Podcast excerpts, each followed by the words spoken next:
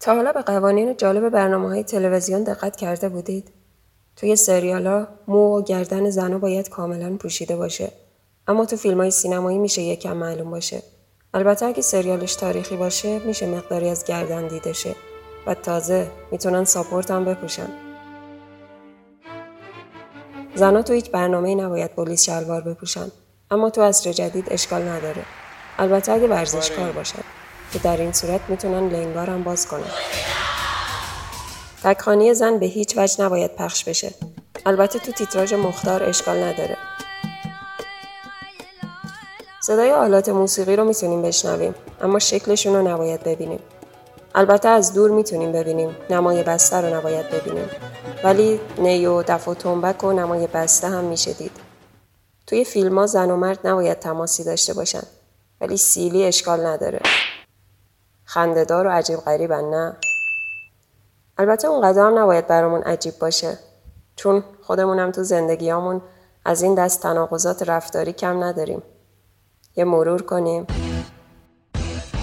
با لباس پاره زشته بری بیرون اما اگه مد باشه زشت نیست. پسر بچه نباید صورتی بپوشه نباید موهاشو بلند کنه. ولی برای مردا اشکال نداره. چرخیاتی و اتو اسباب بازی دختر بچه هاست ولی مردم خیاط میشن. زیبا می‌گفت پیر مرد خیاط. توپ و تفنگ و ماشین از بازی پسر بچه هاست. ولی زنها هم فوتبالیست و پلیس و راننده میشن. زمانی که من 12 13 سالم بود و فوتبال بازی می‌کردم. و اون موقع تو استان همش خانم گل می‌شدم. یه خانم برچسب قلب مال دختراست. ولی پسرها هم عاشق میشن. مادره تا پسرش میره سمت آشپزی و عروسک رگاش می‌زنه بیرون که مگه دختری؟ بعد ولی از شوهرش میناله که اینو کلفت خودش کرده. معتقدن زن کالای جنسی نیست و مخالف سرسخت مرد سالاری اما با بدن و ببین جون بابا غیر میدن.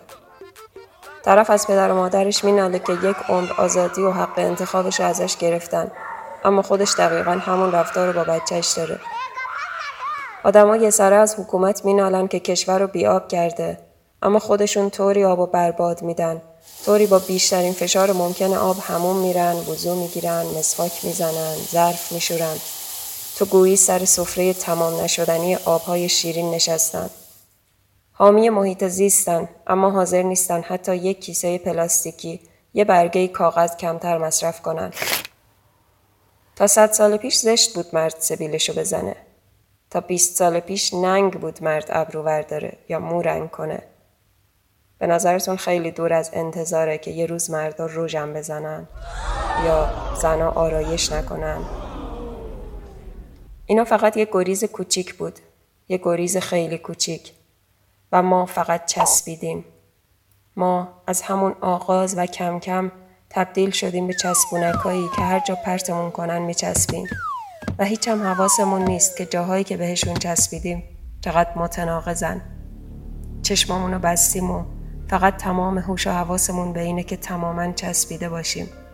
پر از احساس ناامنی و ترس که نکنه یکی کوچکترین خراشی به بنیانی که بهش چسبیدیم وارد کنه و با افتخار گردن میافرازیم که من خودم انتخاب کردم.